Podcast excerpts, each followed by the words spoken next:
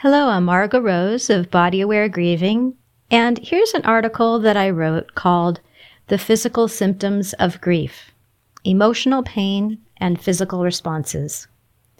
The most important aspect of body aware grieving compared to other available services related to grief recovery is our focus on physical health.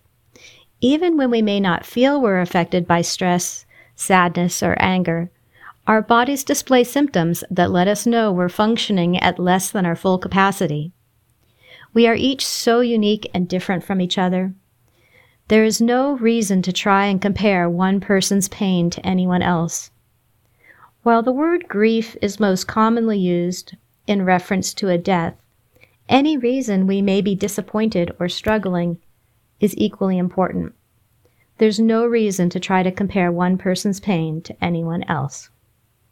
Common signs that we may need to take better care of ourselves include stomach or digestive issues, back or neck pain, fatigue, sleeplessness, muscle tension, especially in the jaw and shoulders, dizziness, inability to concentrate, incessant crying, under or overeating, overuse of medication, drugs, or alcohol, getting colds or the flu repeatedly, even years after a romantic breakup, for example, you may find it hard to stop thinking about the person you love. Other people become overwhelmed when they observe the natural signs of aging happening to their face, body, or ability to function. It's common to struggle with low self esteem, even depression, after losing a job, business, or accumulated amount of money. There are even people who envy those of us who are in mourning and wonder if they are quote unquote normal because they don't seem to care enough about anyone or anything in their lives to feel loss.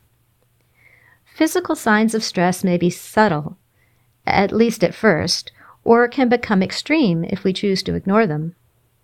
One of the most vital moments in healing can occur when we realize that we have a problem that is not passing on its own. Perhaps instead of feeling weak when we realize we may need help. It can be exciting to explore how can I get through my current situation with the least amount of extra suffering? That is a question that can begin to lead us towards becoming healthier and happier. The source of why we're upset is not specifically important. Regardless of why our emotional or physical health is being diminished, we want to find ways to console and care for ourselves as easily as possible. Best wishes to you, Margot Rose. If this article would seem useful to someone that you care about, please feel free to share it with them.